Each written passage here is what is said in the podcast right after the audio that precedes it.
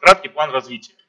Потому что ну, через 6 месяцев краткосрочные цели, там, через 2 года среднесрочные, через 5 лет дальнесрочные.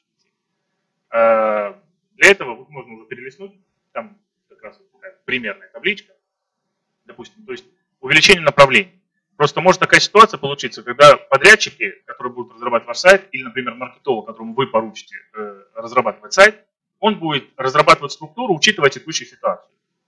А у вас в голове, как у собственника или руководителя, сидит о том, что, ну как, через 6 месяцев я же подключу еще вот это направление, еще вот это, вот это, и вот это, и вот это. Я же куплю вот это оборудование, у меня еще диагностика появится и так далее. Там, или там, знаю, стационар сделаю. Ну, и тогда, когда вы к этому придете, вы скажете, ну что, добавляем страницы? Ну, это не так просто. Просто взять, добавить. Если, вот очень интересный момент, который я хотел подчеркнуть. А, если на вашем сайте легко добавить страницы, любые, взять, добавить любую услугу, то это сайт плохой.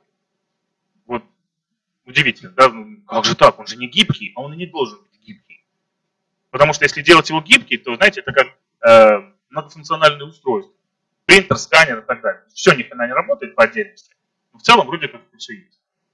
Поэтому и здесь, то есть мы не рекомендуем, допустим, даже вот если на главной странице у вас какие-то основные есть направления, то они должны быть вшиты как-то в аккуратном дизайне. Если это можно просто зайти в админку, там, нажать какую-то кнопочку и появится еще дополнительное направление, то оно будет сделано намного проще, намного примитивнее. Не в дизайне, а просто там в структуре. Знаете, как список идет вот такой. Ну ладно, когда список идет, можно сюда и добавить и 11, и 12, и 13, и 18. Ну, тогда этот список, он не будет так выгодно э, преподносить эти ваши услуги. Нарушается там элементы юзабилити и так далее.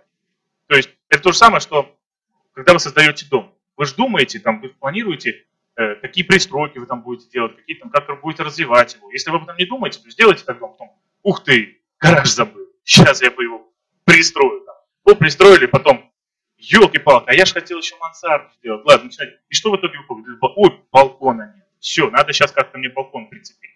Ну, в итоге, да, получится какой-то такой вот, ну, не совсем надежный.